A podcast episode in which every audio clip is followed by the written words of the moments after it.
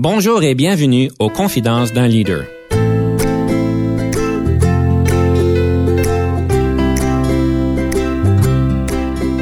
Ici Denis Lévesque, coach de cartes. Nous avons donc l'honneur et le privilège de recevoir en studio des leaders qui ont marqué leur communauté afin d'apprendre de leur expérience et de s'inspirer de leur sagesse.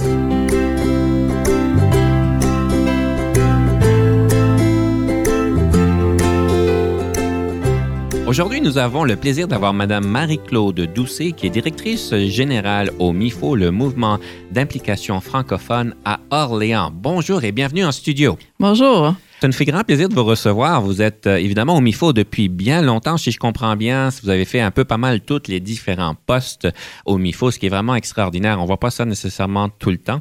J'aimerais pouvoir commencer par euh, parler un peu de votre expérience au MIFO au niveau des différents postes que vous avez faits et qu'est-ce que ça fait en tant que leader d'avoir l'avantage d'avoir fait tous ces différents postes-là? En fait, j'ai pas occupé l'ensemble des postes qu'il y a au MIFO, je tiens à le préciser.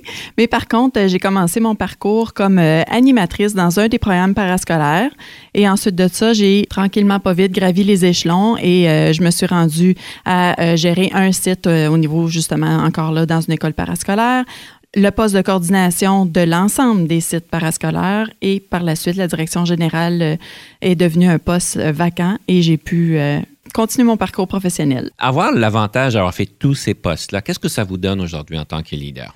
En fait, ça me donne une perception du terrain, comment ce terrain-là a évolué, comment les gens vivent les choses sur le terrain. C'est certain qu'il y a des choses qui ne sont pas pareilles à 20 ans passés, parce qu'effectivement, on parle de 20 ans passés, mais par contre, euh, c'est, euh, ça nous donne toujours un, sens, une sensibilité par rapport à euh, différentes facettes de, du travail qui est fait au MIFO. Je présume que ça a aussi un côté peut-être, je voudrais pas dire négatif, mais ça peut-être peut biaiser votre, votre vision. Vous dites que les choses ne sont pas pareilles aujourd'hui qu'il était il y a 20 ans. Et en fait, ce que j'entends en entreprise par certains patrons et employés, qu'ils se font euh, dire des choses par leurs patrons parce que leurs patrons ont eu leur poste il y a en fait 5 ans. Donc, c'est une dynamique qui peut être aussi difficile et qui peut être un, peu, euh, je sais pas si je vais utiliser le mot négatif, mais ça peut, ça peut biaiser un peu nos perceptions. Oui, ça dépend toujours de comment on utilise ce bagage d'expérience-là.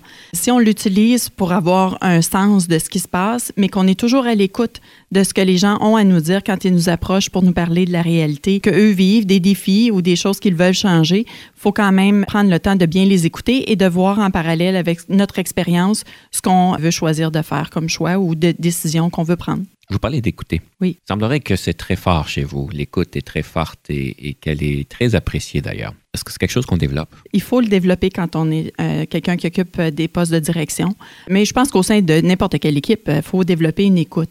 Parce qu'on peut apprendre énormément des gens qui nous entourent. Il arrive parfois des moments où on va être confronté à des situations et quand on prend le temps d'écouter ce que les autres ont à dire, on peut parfois trouver des situations ou des solutions, c'est-à-dire où on n'en voyait pas nécessairement.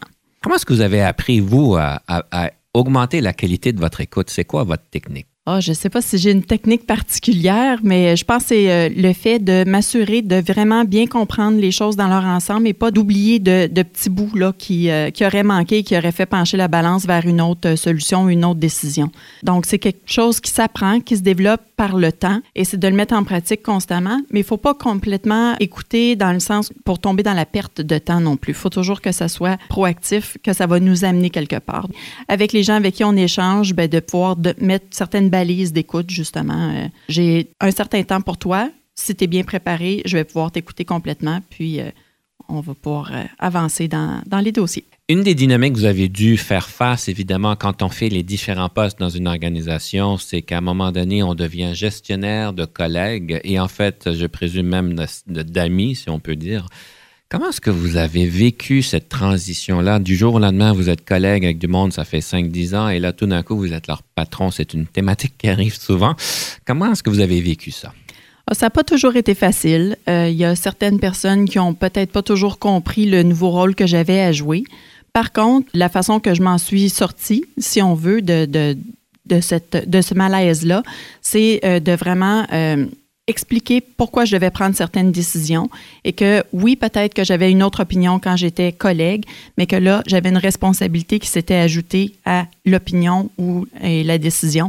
Donc, il fallait que j'aille euh, au bout des choses, euh, même si ça faisait parfois pas l'affaire de tous. Et c'est avec le temps que ça s'est placé. Et de, je pense, on revient à l'écoute si on continue quand même d'avoir une certaine écoute, d'impliquer les, gens avec qui on travaille, de les, de les, faire participer à certaines décisions, je pense que là, c'est une question de temps. Si je comprends bien, c'est une question de communication et de respect. Oui.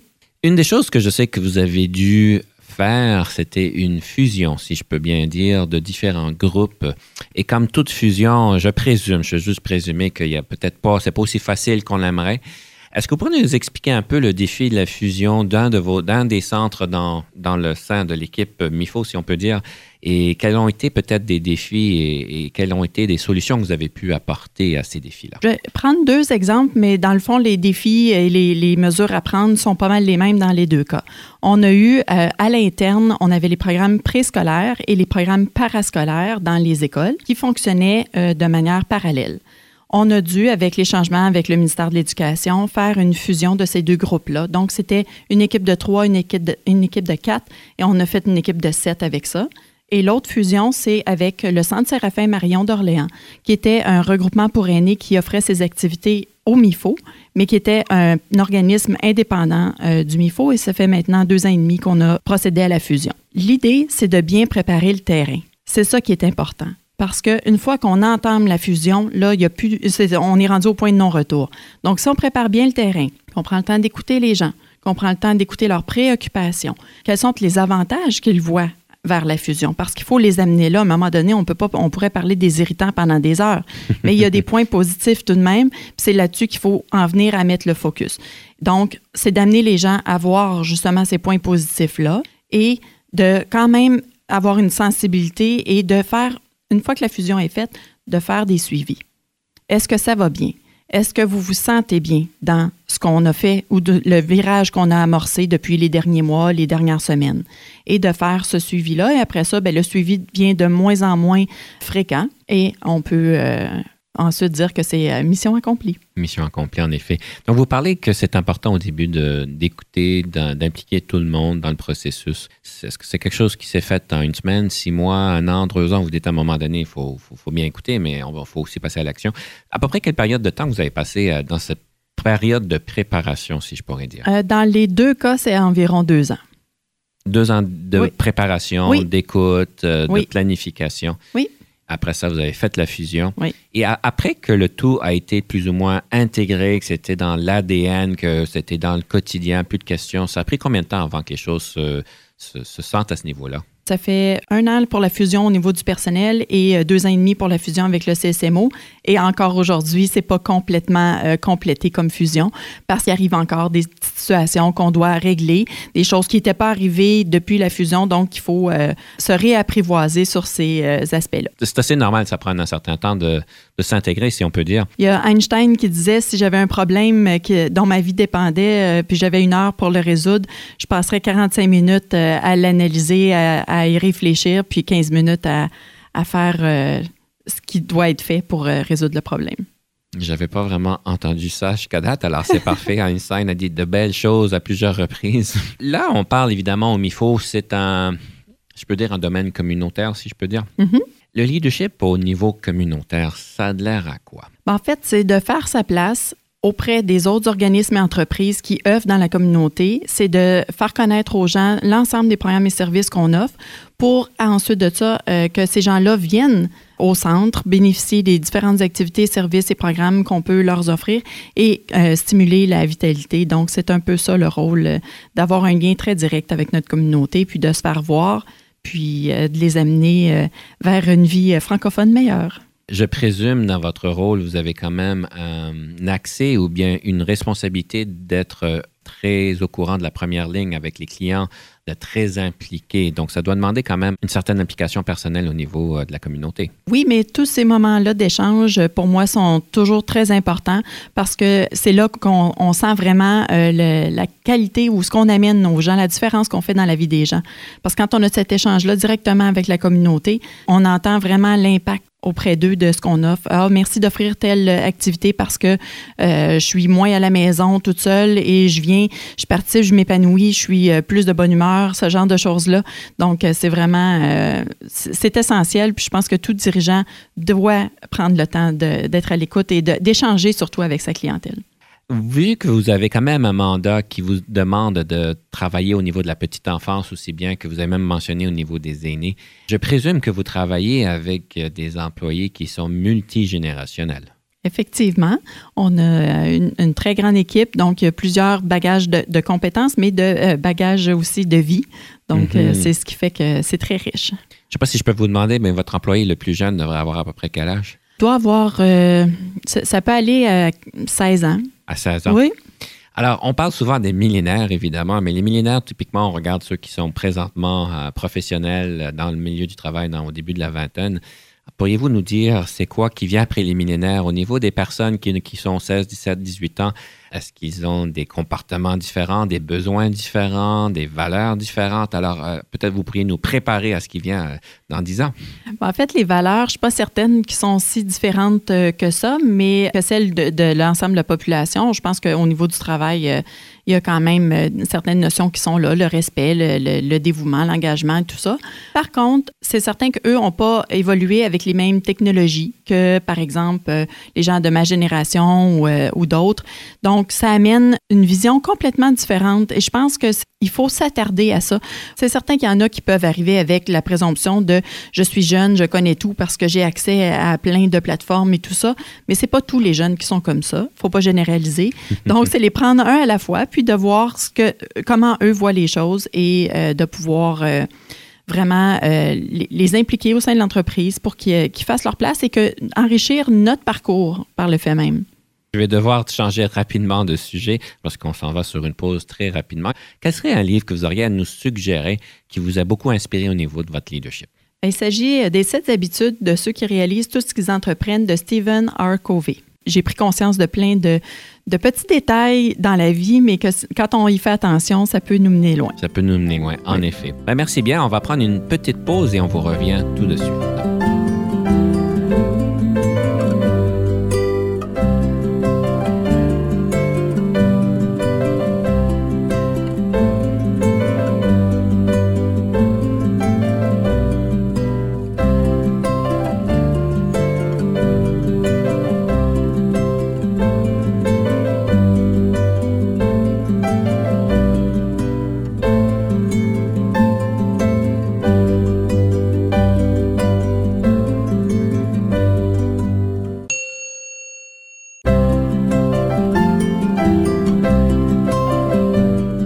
Retour. Nous sommes ici encore avec Mme Marie-Claude Doucet, qui est directrice générale au MIFO. Et nous parlions donc d'un livre de Stephen Covey qui vous a marqué. Et je pense qu'il y a des belles choses dedans. Et c'est quoi peut-être une ou deux choses que vous retenez du livre? En fait, il y a un des éléments, c'est la, la différence entre un gestionnaire et un leader. Ce que ça dit, c'est gérer, c'est faire les choses comme il faut. Diriger, c'est faire ce qu'il faut. Gérer, c'est se montrer efficace en gravissant les échelons. Diriger, c'est décider du meilleur endroit où appuyer l'échelle. Ça donne vraiment un, un sens euh, très euh, frappant pour moi euh, de ce que doit être un leader et ce que peut être un gestionnaire. D'accord. Donc, c'était, ça vous a beaucoup aidé au niveau de comprendre certaines dynamiques et de mettre en place certaines choses. Donc, c'est un livre, en fait, qui est, qui est un classique. J'aimerais peut-être revenir sur le côté générationnel, si je peux me permettre, oui. parce que vous aviez mentionné quelque chose qui a piqué mon intérêt. d'un côté, vous aviez parlé de, d'apprendre à les connaître et de les intégrer dans l'organisation, aussi bien de se, s'inspirer d'eux. Euh, donc, quand on parle d'intégration, pour vous, c'est quoi une intégration qui a du succès par rapport à, ces, personnes-là? Je dirais que c'est de mettre les balises très claires dans le sens de qu'est-ce qui est attendu en termes des tâches et des fonctions. Par contre, être à l'écoute de comment on arrive à faire les tâches et s'il y a des suggestions, par exemple, au niveau de nouvelles façons de faire, nouveaux outils à utiliser. Dans le fond, c'est de les intégrer, de leur faire sentir qu'ils ont une place et de leur faire une place puis que ça se fasse dans le respect de, tout le monde. Et euh, je pense que c'est vraiment la, question de communication, de respect revient encore. Et c'est euh, ça pour n'importe que, que ce soit quelqu'un, un, jeune employé ou un employé euh, qui a un peu plus d'expérience, la, même façon doit se faire pour l'intégration au sein d'une équipe. Une des choses aussi qu'on parle beaucoup de vous, parce qu'on parle beaucoup d'opérationnel, mais une chose qui est quand même intéressante avec vous, c'est que vous avez quand même une force de la planification stratégique. Il semblerait que ça a été euh, c'est assez marqué. Premièrement, est-ce que ça vous surprend qu'on vous, qu'on, vous démo, on parle de vous comme ça? En partie. Donc, la planification stratégique, euh, il semblerait que c'est quelque chose qui est quand même assez important pour vous.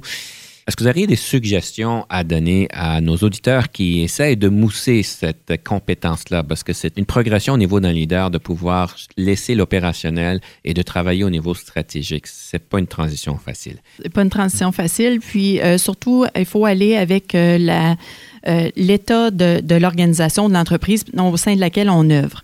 Les planifications stratégiques, par exemple, du MIFO en 2003 ne ressemblent en rien aux planifications stratégiques de maintenant parce qu'on était quand même pas mal dans l'opérationnel, mais c'était le niveau où le MIFO était à ce moment-là. Là, on est beaucoup plus axé sur des stratégies, des grandes idées, des grandes orientations parce que le MIFO, avec l'ampleur qu'il a, euh, la direction générale ne peut pas commencer à penser à chaque virgule et chaque point. Donc, c'est d'où l'importance d'avoir un, sens de où est notre organisme, puis euh, de se renseigner. Il y a différentes façons d'aborder la planification stratégique. Il y a différentes entreprises qui peuvent fournir des accompagnements. Donc, euh, on... Euh, on doit s'assurer de vraiment faire de bonnes recherches pour bien se faire accompagner dans ce processus-là.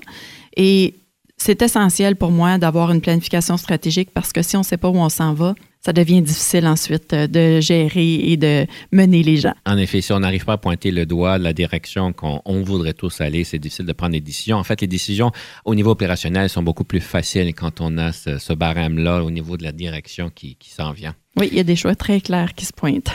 Comment important est-ce que c'est de réfléchir sur son propre directorat? D'après vous, c'est quoi l'importance et comment important que c'est? Si je comprends bien la question, c'est par rapport à nous-mêmes personnellement. Mm-hmm. Donc, ben, c'est très important parce que si nous, on ne sait pas où on veut s'en aller, les gens vont le sentir puis ils ne nous suivront pas. C'est essentiel, ça va transparaître dans tout ce qu'on va faire. D'expérience, je sais quand on commence, euh, on n'est pas tout à, tout à fait certain où est-ce qu'on s'en va. Comment est-ce qu'on arrive à cette euh, maturité-là ou à cette, euh, cette force intérieure de dire, ben, cette conviction de savoir où est-ce qu'on s'en va? En fait, il faut prendre le temps de prendre le temps. C'est pas toujours facile à faire, mais il faut le faire. Faut se ressourcer, puis se mettre au défi par rapport à certaines choses et se mettre dans des positions euh, qui, sont, qui nous sortent de nos zones de confort. Ça nous apprend quelles sont nos limites, quelles sont nos capacités, puis après ça, plus ça va, plus on est capable de bien définir. Je peux pas dire que mon chemin est tracé jusqu'à l'âge de ma retraite ou euh, que je vais souhaiter faire un, changement ou même l'âge euh, où euh, la vie quittera mon, mon corps, mais je sais déjà pour les prochaines années ce que je veux en faire, mais je sais que tout le bagage que je vais acquérir dans ces prochaines années-là vont m'amener vers la direction ultime de ce que je vais vouloir avoir accompli en regardant en arrière un petit peu. J'aime ça, de prendre le temps, de prendre le temps. Est-ce que vous mettez ça dans votre calendrier le, samedi, le lundi matin de 8h à 8h30? Non. Souvent, je dors à ce moment-là. je comprends. Une des choses qu'on parle souvent de vous, c'est ce concept d'inclusion, d'inclusion dans vos décisions, de, de, regarder et de consulter les différentes personnes pour pouvoir faire la meilleure décision. Quels sont les défis que vous, voyez avec ça? Ben, c'est pas tout le monde qui est à l'aise de poser des questions, parce que souvent on pense qu'un leader a toutes les réponses d'ailleurs. C'est pas toujours le cas, en fait, c'est jamais le cas, mais il y a des personnes qui te mettent les épaules, beaucoup de poids sur leurs épaules pour avoir toutes les réponses. Alors, comment est-ce que vous vous sentez à l'aise? Comment vous pouvez vous rendre à l'aise à, faire ceci? J'ai de la difficulté à voir comment je pourrais enseigner ça parce que je pense que ça a toujours fait partie de moi de valider. Mm-hmm. Euh, mais valider sans euh, me sentir euh, incompétente. C'est vraiment dans le sens que, bon, il y a une décision à prendre, j'ai une idée de quelle est la bonne réponse. Par contre, je vais aller voir ce qu'en pensent les gens autour de moi. Il n'y a pas quelque chose qui a manqué et ça m'a toujours bien servi. Par contre, il y a des fois où on ne peut pas se permettre de faire cette validation-là. Et ça, il faut euh, avoir assez confiance en soi pour se dire, ben cette fois-ci, je peux pas le faire, mais je sais que tout de même, c'est la bonne décision, puis on y va. Donc, c'est vraiment de pas le faire tout le temps à toutes les sauces, mais de le faire quand c'est possible et quand c'est pertinent et quand les gens qui nous entourent, entourent peuvent vraiment nourrir la discussion ou la réflexion. Je vais peut-être vous mettre au défi, mais ça, ça, risque de peut-être sous-estimer votre autorité quand on demande toujours euh, dans des moments stratégiques euh, l'avis de tout le monde, non? Quand c'est toujours ça qu'on fait, oui. Mais Mhm. quand on réussit à certains moments à prendre des décisions sans avoir nécessairement consulté, parce qu'à un moment donné, euh, diriger, c'est ça, c'est de montrer où on s'en va et de dire où on s'en va. C'est pas nécessairement de faire euh, favoriser les réflexions. Il y a différents types de leadership et il faut choisir le type de leadership qui convient à chaque situation. Donc, euh, moi, c'est beaucoup dans cet esprit-là que je fonctionne et euh, je ne crois pas que mon leadership est, euh, est que- est questionné de la part des, des gens qui m'entourent, euh, justement parce que quand ça vient le temps de dire, ben non, on s'en va à droite, ben on s'en va à droite et ça, ça se termine là. Mais ça enrichit tout le reste d'avoir certains moments où on fait la validation euh, avec les collègues.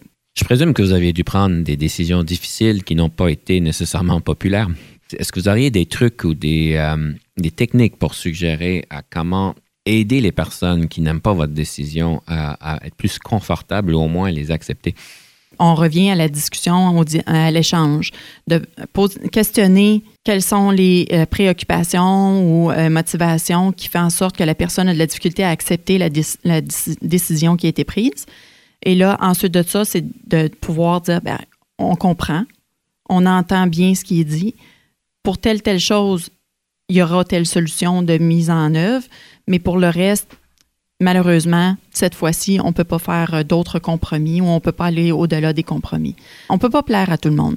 Ça, je pense, quand on, devient gestionnaire, il faut accepter ça, qu'on ne plaira pas à tout le monde.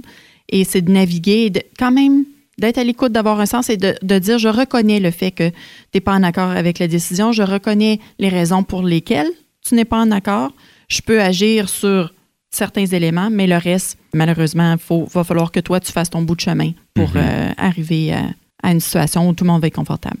Si on peut parler du pouvoir, quand quelqu'un passe à un rôle de gestionnaire et de directeur, il y a ce concept de pouvoir qui rentre en jeu.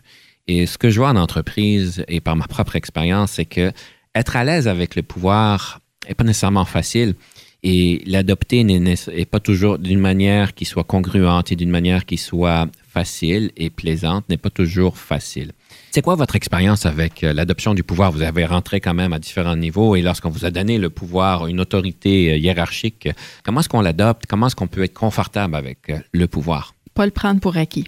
À partir du moment où on ne le prend pas pour acquis, pense que ça, ça facilite drôlement les choses parce que c'est une chance qui nous est donnée de diriger, de mener les gens, de gérer des choses. Mais si on ne prend, on prend pas les bonnes décisions, puis si on fait des abus de pouvoir, justement, ça peut nous mener dans euh, la mauvaise direction. Et là, euh, on peut tout perdre. Ça prend pas de temps. Ça prend pas de temps. Vous parlez d'abus de pouvoir. C'est quoi le plus grand piège qu'il faut faire attention? Ben, en fait, c'est de, d'éliminer justement cet échange, de, de penser qu'on a la science infuse et qu'on connaît tout, qu'on sait tout, et de justement pas échanger avec les gens, de, de se renfermer sur soi-même et d'aller dans la direction qu'on veut, mais sans tenir compte de rien d'autre. Et là, c'est la pire, euh, la pire chose, je pense. La pire chose. Mhm. Donc là, vous êtes euh, donc directrice générale d'une équipe quand même. Vous avez comme 300 quelques personnes, si je comprends bien, dans votre organisation. Oui, effectivement. Alors, la progression dans les prochaines années, ça a l'air à quoi pour vous? Mais là, on se dirige vers un projet de construction euh, de grande envergure. On veut vraiment euh, rénover l'édifice euh, actuel qui a une trentaine d'années. Je pense que c'est essentiel pour l'avenir du MIFO parce qu'on n'est pas en mesure de développer des nouvelles initiatives si on n'a pas accès à des espaces adéquats. Donc, ça va être le plus grand défi et euh, les euh, deux prochaines années vont être vraiment euh, axées sur cette priorité-là. Donc, bien entendu, ce que ça va vouloir dire, c'est plein d'ajustements euh, au niveau de l'équipe, au niveau de, de la clientèle et tout ça. Donc, c'est, je dirais que c'est pas mal ça qui va occuper l'ensemble de- du personnel dans les années à venir. Vous avez des beaux projets devant vous. Oui, J'aimerais peut-être finir l'émission, parce qu'on est à la fin de l'émission, sur une citation, une citation qui vous a inspiré et qui pourrait peut-être inspirer nos auditeurs. Ça serait quoi la citation sur le leadership? C'est une citation de Saint-Exupéry qui dit Si tu veux construire un bateau, ne rassemble pas tes hommes et femmes pour leur donner des ordres, pour expliquer chaque détail, pour leur dire où trouver chaque chose. Si tu veux construire un bateau, fais naître dans le cœur de tes hommes et femmes le désir de la mer. Ah ben c'est fantastique. Alors tout ça pour dire que si on est capable d'avoir cette passion pour euh, nos employés, pour la mission, j'aime ça le fait que c'est la mer et non le bateau, donc c'est intéressant. Madame Doucet, je vous remercie énormément pour votre temps aujourd'hui et pour avoir partagé si euh, librement euh, votre expérience. Merci à vous. Et sur ce, cher auditeur, je vais donc vous laisser avec cette inspiration de donner la passion de la mer pour ceux qui construisent le bateau et on se voit la semaine prochaine.